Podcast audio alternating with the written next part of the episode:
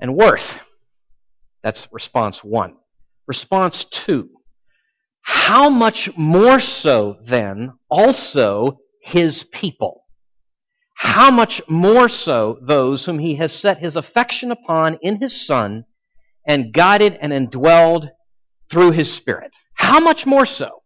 How much more so indeed? A great quote here by uh, John Piper uh, in a collection of little bios that he wrote some time ago. He, he starts it off with this God ordains that we gaze on his glory, dimly mirrored in the ministry of his flawed servants. He intends for us to consider their lives and peer through the imperfections of their faith and behold the beauty of their God.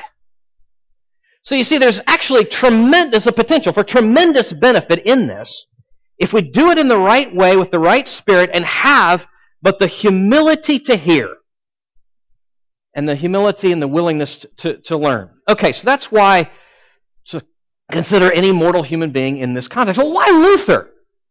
Right? I mean, there's, there's a lot of different, if, if that be true, then there's a lot of different, it opens the door for a lot of different individuals, men and women, through the years that we could look at. Why Martin Luther? I'll say it simply this way because of what he was about. Because of what he was about, and by that I mean two things. One, the supremacy of God's grace.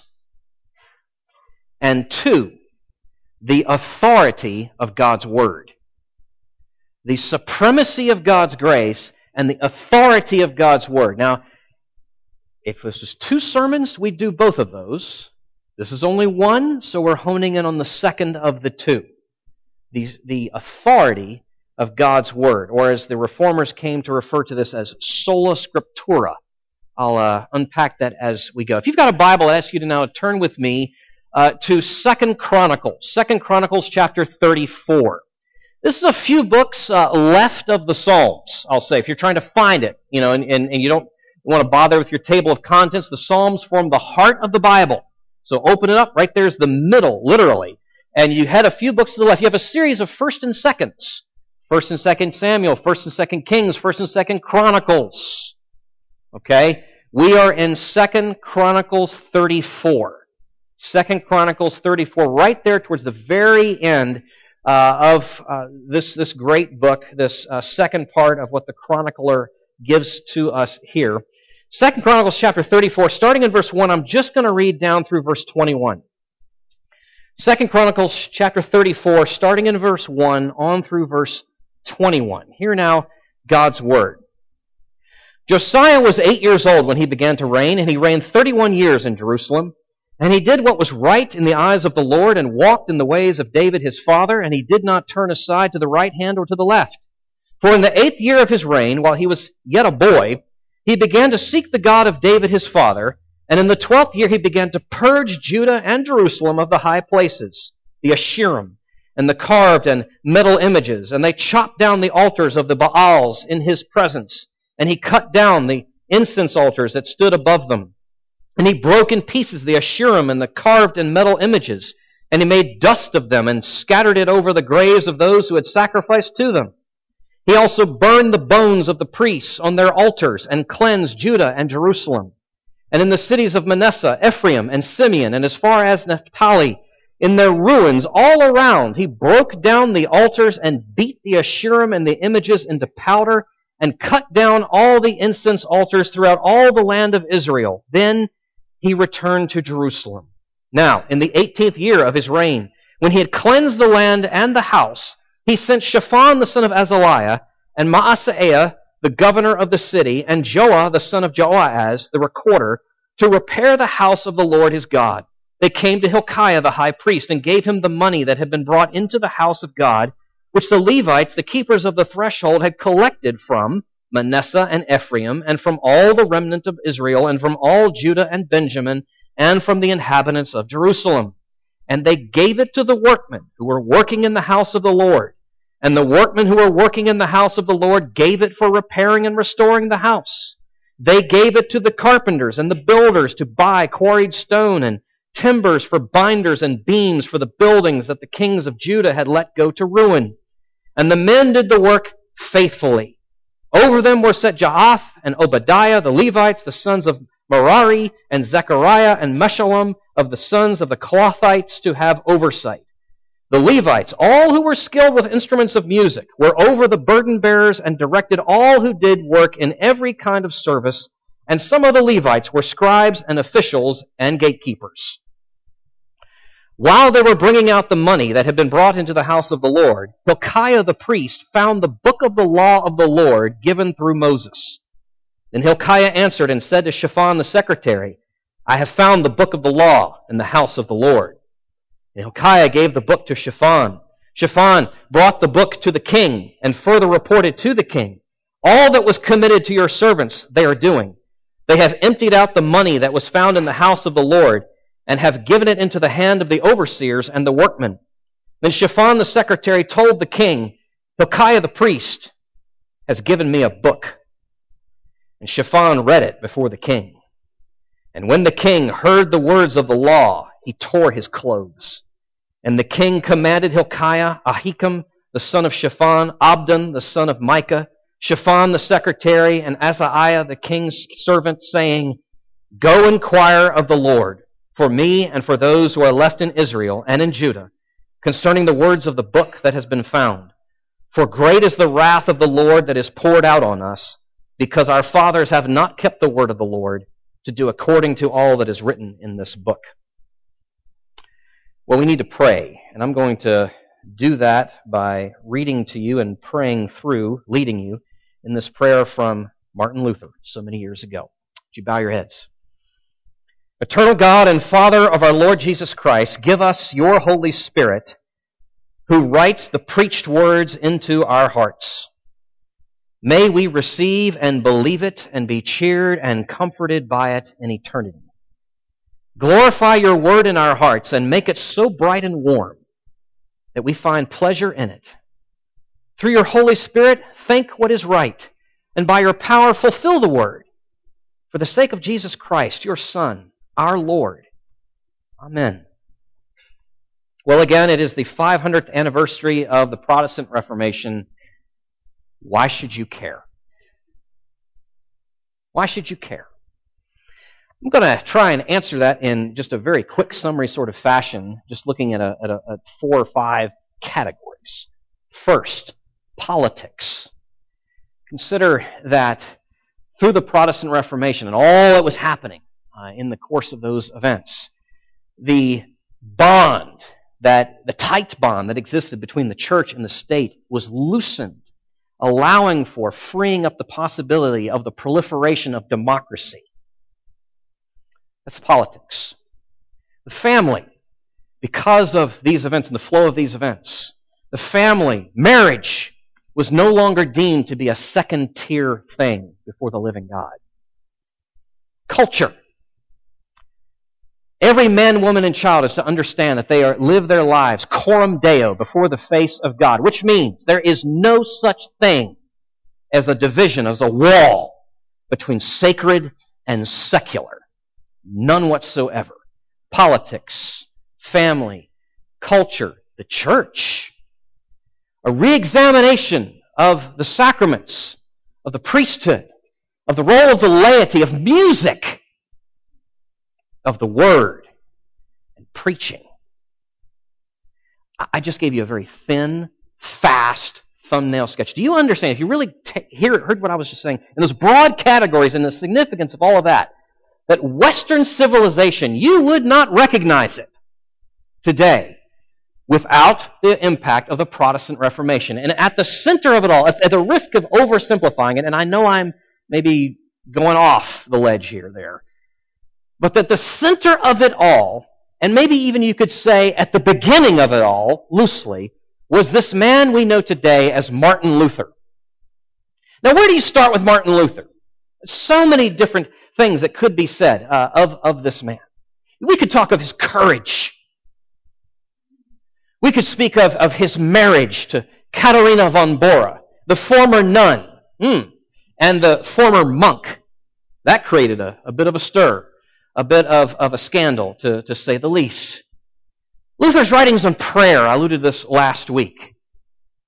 Um, so rich, so profound, so simple, so beautiful his theology, what he wrote of the, the difference, the distinction between the theology of glory and the theology of the cross. So much we could say about that. So very much, very much we could say about that.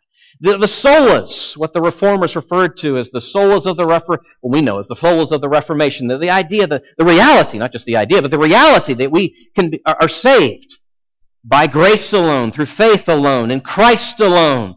Luther gave himself he could not speak enough about these things and these truths because they make such a profound difference in our lives. But you understand the foundation of all of that? The foundation stone out of all of that was another sola. Sola scriptura. The Bible alone as our one true ultimate authority in faith and in, in life. Now this was not a new idea. This was something very, very old. This was not an innovation. Uh, it was a rediscovery. Indeed, a sweet recovery. In fact, I think it's, it's no stretch. We, we see inklings of it in our text from in Second Chronicles. The recovery of the Scriptures is a gift of God's grace. The recovery of the scriptures is a gift of God's grace, and it ought to be gladly received as such. Now, I want to consider that from three angles here this morning. Uh, looking at our text, seeing how it plays itself out in the life of Martin Luther, and then considering how does that flow into to our lives uh, today. Three different things. First, this, this re- the reality and the necessity of this recovery of the scriptures. We see it by, by God's means. It is a gift of His grace. It's of God's news, which of its, in and of itself speaks of His grace. And again, it is through the Word. The recovery of that news takes place through the Word. Unpack that as we go. First, the first thing, the recovery of the Word by God's means. Back to 2 Chronicles 34. Through whom did this happen? Humanly speaking, through whom did this happen? Good King Josiah, good young King uh, Josiah. Well, we know of Josiah. He was uh, one of the best. Uh, it was he was a good king there in the line of Judah. Really, one of the best, one of the, the greatest in some respects. You could say it was a it's a sensible thing from an historical perspective. It's a sensible thing that God would so choose to use such a king as this. When you think about it, he comes from such a godly lineage, right? You see that there in, in verse two uh, there in uh, chapter 34, verse 2, where we read, And he did what was right in the eyes of the Lord and walked in the ways of David his father, and he did not turn aside to the right hand or to the left. So he comes from this godly lineage, generations back, David, Solomon, right? He also has a godly example in his great grandfather, King Hezekiah, who in his courage moved forward and took the people forward in, in reform and stood up against the, the tide of his enemies and all the pressures therein. So, in, in some sense, you can say that Josiah being used in the way that he was, it's a sensible thing, not a surprising thing, but actually it's a very surprising thing. When you consider the ungodly influences much closer than his great granddaddy, you have King Manasseh, his grandfather, and his father, just right after that, then the generation right preceding that, King Amon, Both of whom are described in truncated ways as having done evil in the sight of the Lord. Those are his models. This is what has been exemplified as to what a godly king looks like. These two guys in his living memory. King Josiah. And then you consider the external pressures that he is facing, the political turmoil of the time.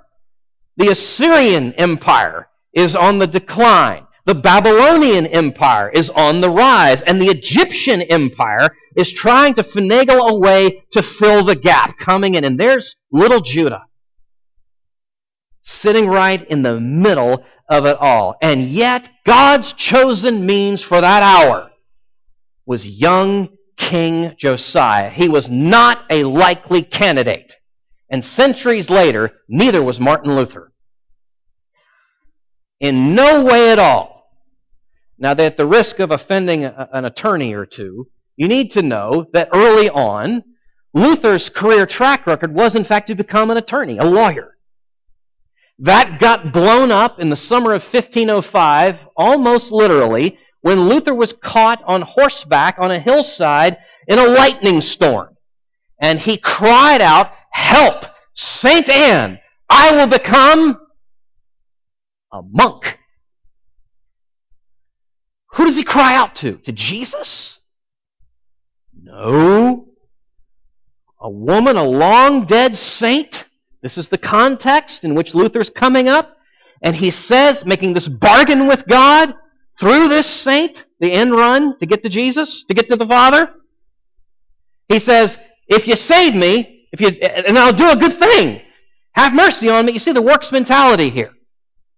From the start, I'll become a monk because that's the idea of the time. This is the way you really love and obey Jesus as you enter the monastery or the convent. And that's where Luther is for the next 12 years, living in a monastery as a priest, a Catholic priest, teaching the very doctrines he will later refute. It's in that context that he then nails the 95 Theses on the Wittenberg door. He is not a likely candidate right from the start, nor later, nor does he become, this is a critical point, nor does he become a likely candidate. You know, like, like he's so refined and so much more godly, so much more like Jesus, that oh, now we can say he's a likely means. No.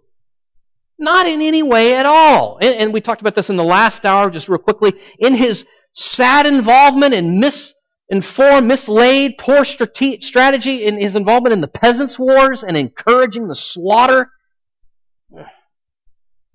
of thousands in the course of that in his terrible, in, well, explainable but inexcusable, absolutely horrific, condemnable anti Semitic writings late in his life.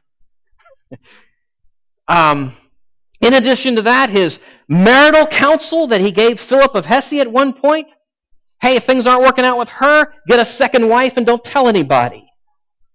This is all true. This is documented. This is part of Luther's life. This is part of his story. His crudeness, his obscene language. All of this, all of this. Luther knew this of himself. He was no prize. He knew this. He, he wrote, uh, I think this is your first quote. I'm going to be doing most of these in your quotes and notes. The one at the very top. He, wrote, he wrote of himself this, reflecting years later. We should Preach the word, but the results must be left solely to God's good pleasure. I opposed indulgences in all the papists, but never with force. I simply taught, preached, and wrote God's word. Otherwise, I did nothing. And while I slept or drank Wittenberg beer with my friends Philip and Amsdorf, the word so greatly weakened the papacy that no prince or emperor ever inflicted such losses upon it. I did nothing. The word did everything. Hmm. God, over the course of the ages, has shown his determination and delight to work in and through the most unlikely of means. Josiah, Luther, nothing's changed and you and me. Do you understand the significance of this reality? His determination and delight to work in and through the most unlikely means, people like us. So you mean you know what this means? As you think back on your story, it doesn't matter at all where you've come from.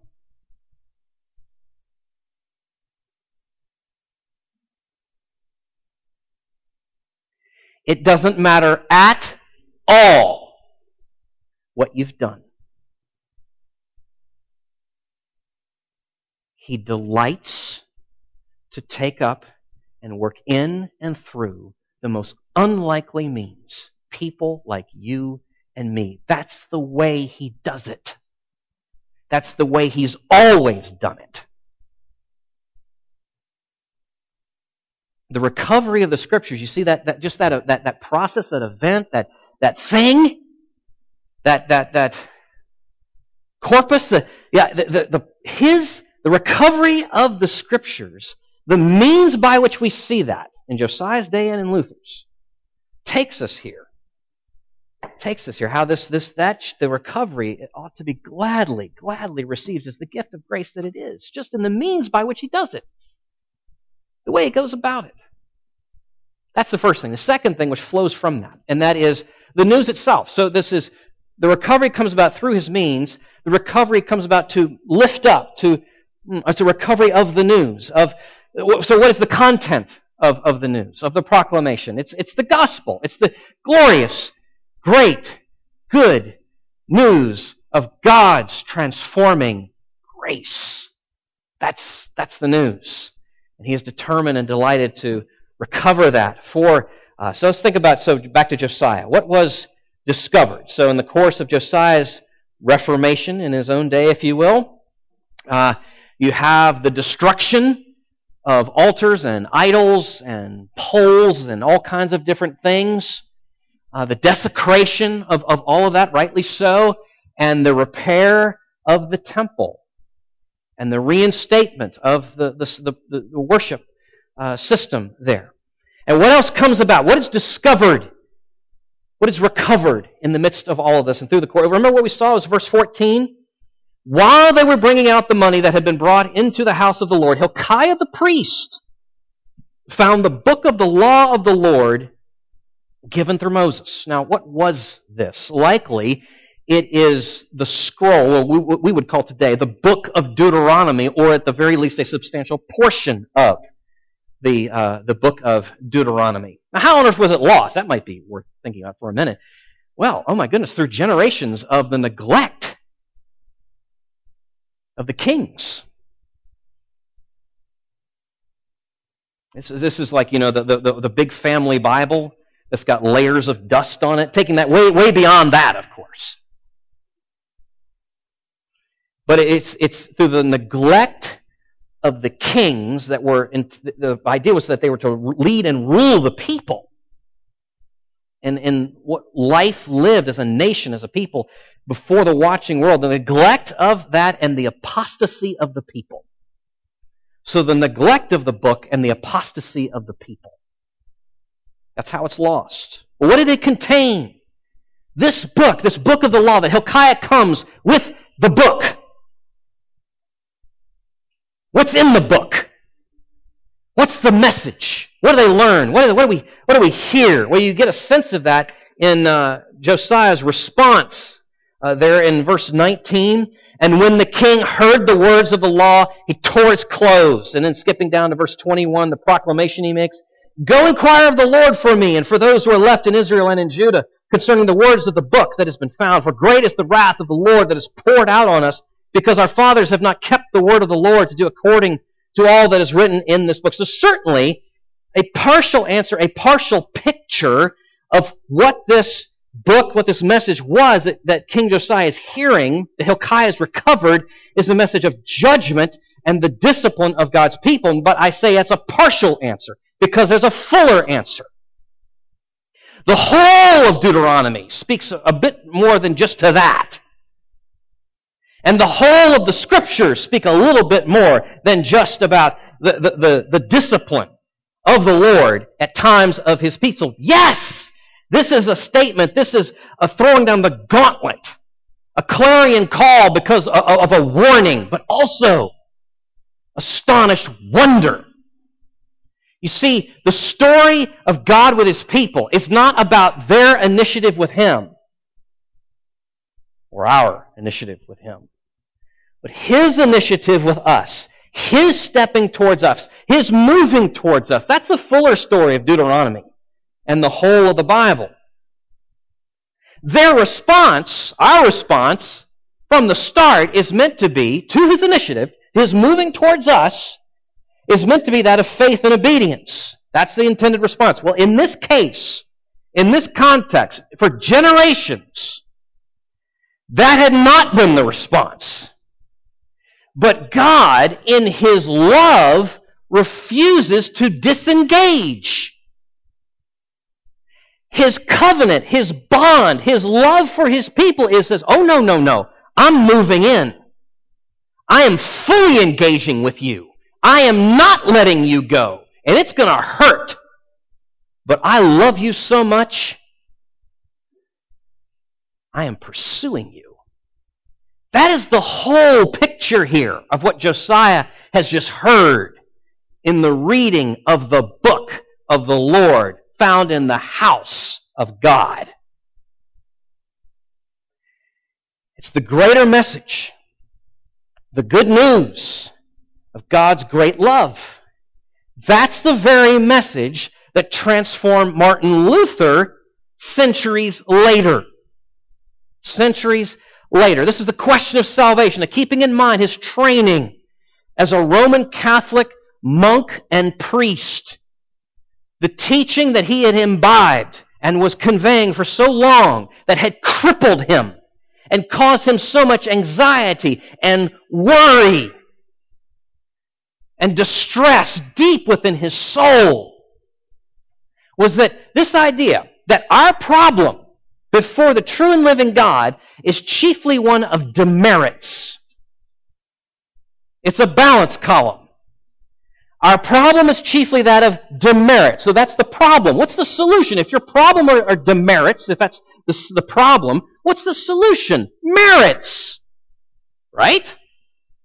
So then the idea is you live a life, a good life of good works. It's the gospel of good works. It's a false gospel, but it's the gospel of good works. Merits meant to counterweigh the demerits. And that which you don't have time to clean up in this life, it's fine. We have a time for X number of years in purgatory to purge us of that which we haven't been able to take care of in this life. So was the teaching. So was the tradition. So it was said. So was the message from Rome. Into that, and despite that, and in the midst of that, Luther has what historians have referred to as the tower experience, meaning it took place in his tower study. There's a whole lot that goes with that, and what was the tower and what was in the tower. We know his study was in the tower. It's your second quote in your uh, quotes and notes there. Uh, this is uh, around the time, probably after, that he uh, nailed those 95 theses upon the Wittenberg door. This is what he wrote, reflecting back years later. As a monk, I led an irreproachable life. Nevertheless, I felt that I was a sinner before God. My conscience was restless, and I could not depend on God being propitiated by my satisfactions, meaning what He did. Not only did I not love, but I actually hated the righteous God who punished sinners.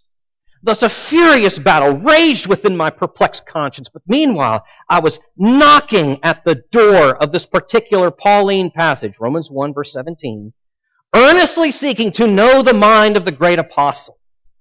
Day and night I tried to meditate upon the significance of these words. The righteousness of God is revealed in it, as it is written, the righteous shall live by faith. And finally, God had mercy on me. And I began to understand that the righteousness of God is that gift of God by which a man lives, namely faith. And that this sentence, the righteousness of God is revealed in the gospel, is passive indicating that the merciful God justifies us by faith. As it is written, the righteous shall live by faith. Now I felt as though I had been reborn altogether and had entered paradise. In the same moment, the face of the whole of Scripture became apparent to me. Luther referred to this in his writings, this idea of righteousness of God not being something that we achieve, but something that we receive, not something that we earn, but something that is given, something that comes from outside us, not from us, but from outside us. He refers to this as an alien righteousness. That's not Star Trek. It's outside. It's outside of us, given to us, credited to us before a holy God. Because of the righteousness of Jesus. In fact, it is the righteousness of Jesus, imputed. It's His righteousness. The alien righteousness, given, imputed to us. Now, that alien righteousness and, and that tower experience, as it settled into his heart, set his heart free.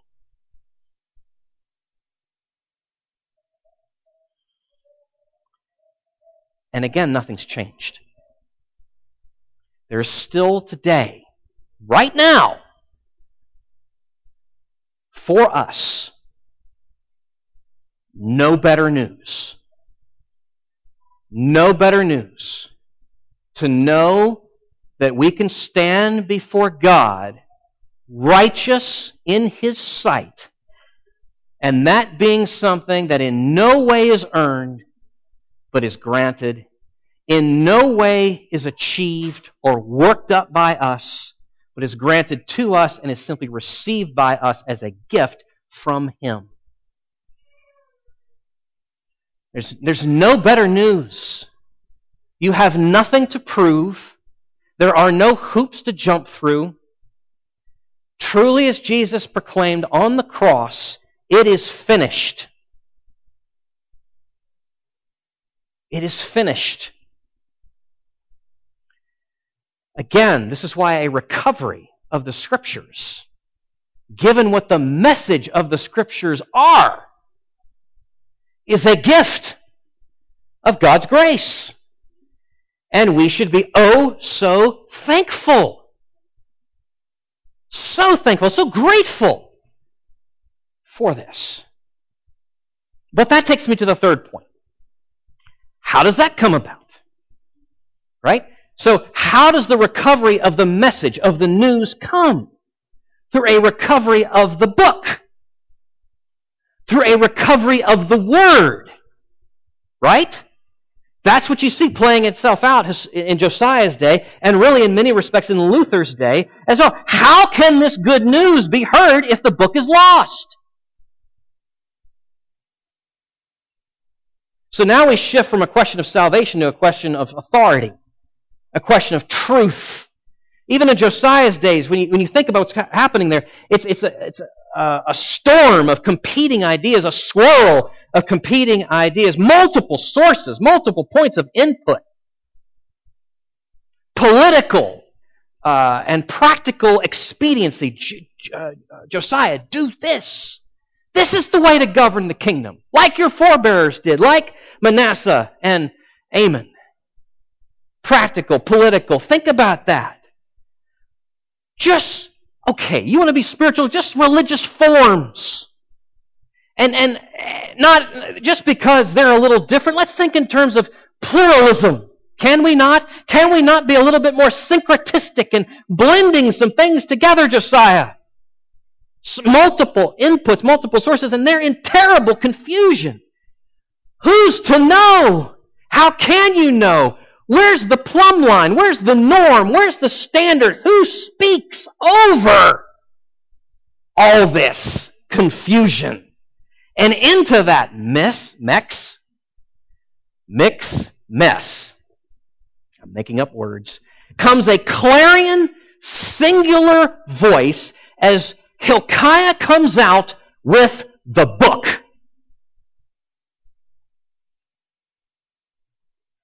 A transcendent voice now speaks.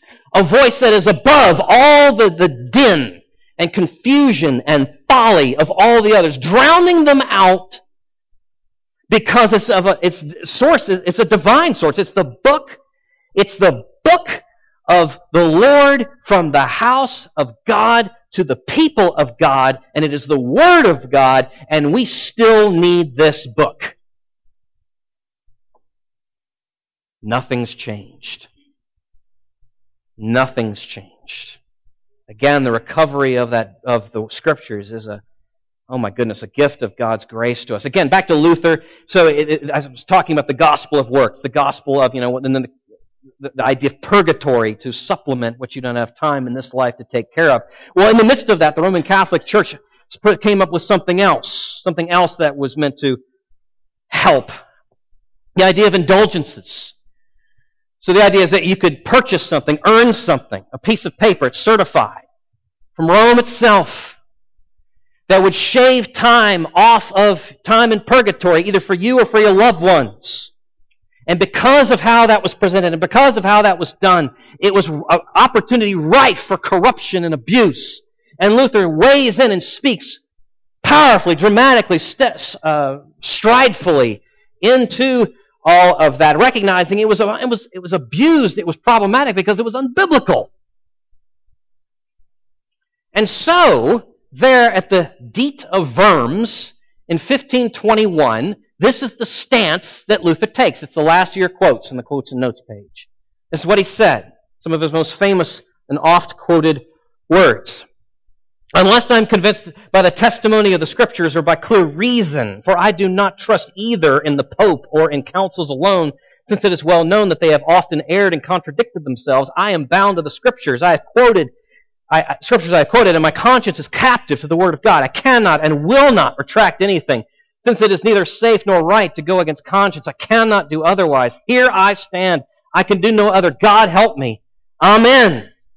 Now Luther's commitment to the scriptures before all other authorities was also uh, reflected in his commitment to the translation of the scriptures, given how important and how vital a role that they play in our lives. And so there in his time in the Wartburg Castle after he was kidnapped by friends after that last trial there in Worms and he spends 10 months there and he spends, just pours his life into the translation of the original Greek into the people's German.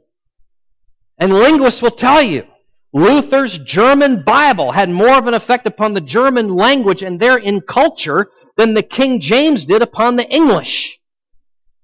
All this was grounded in what the, the reformers came to describe as sola scriptura. The Bible alone is our ultimate source of authority and faith and in life. It alone is infallible. It alone is inerrant. It alone is our chief authority. Now, why is that important? How is that relevant for us today? Because we are still bombarded by multiple different voices and messages.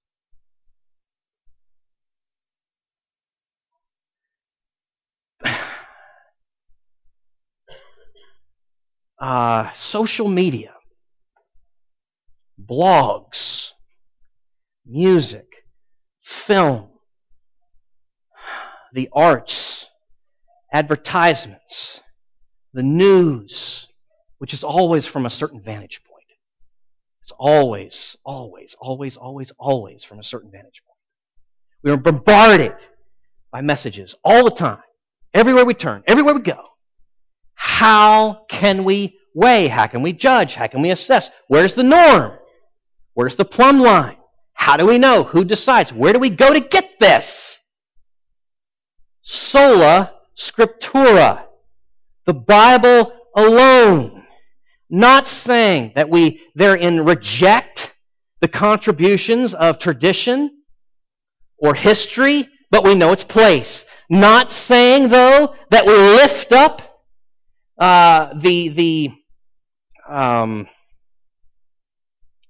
the insights of personal opinion and feelings that's supposed to therein adjudicate all decisions, but rather we submit that to recognizing that we need community around us.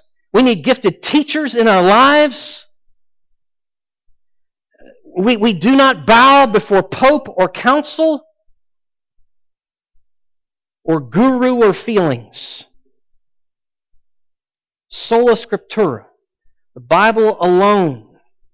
And the recovery of that is indeed a gift of God's grace. So let me just kind of end where we began. Why study Martin Luther? Two reasons. One, it's not hard to do it. He's really relatable. He really is. So many of the giants of church history, yeah, they're admirable. Luther's likable. We can relate to him. Let me get just a couple things to, to point that out. I mean, his when asked late in his life, Dr. Luther, which of your many works would you want to see endure and, and stand the test of time? He said, two. His classic The Bondage of the Will was one, and the other was his small catechism written for children. That's what he wanted his legacy to be. Another thing was, uh, I mentioned this in the last hour, the last written word that we have of him is the day before he died, a little something he scratched down on paper, and this is what he wrote. Let nobody suppose that he has tasted the Holy Scriptures sufficiently unless he has ruled over the churches with the prophets a hundred years. We are beggars. That is true. Okay, so he's relatable. Here's a more important reason why it's worth studying Luther. And I mean this very, very seriously. Martin Luther was a gift of God to the people of God for the glory of God. Martin Luther was a gift of God for the people of God, the glory of God. We therein owe gratitude and thanksgiving to the giver of the gift. We are not venerating the saints. We are revering our Lord by admiring what he's done through his servant, just as we should through any, any, any, any, any of his servants. And frankly, it would be dishonoring to go the other way. Recovery of the scriptures is a gift of God's grace to us still today. It always has been and always will be. We see that through this man. May we gladly receive it. The scriptures. The scriptures. Let's pray. In close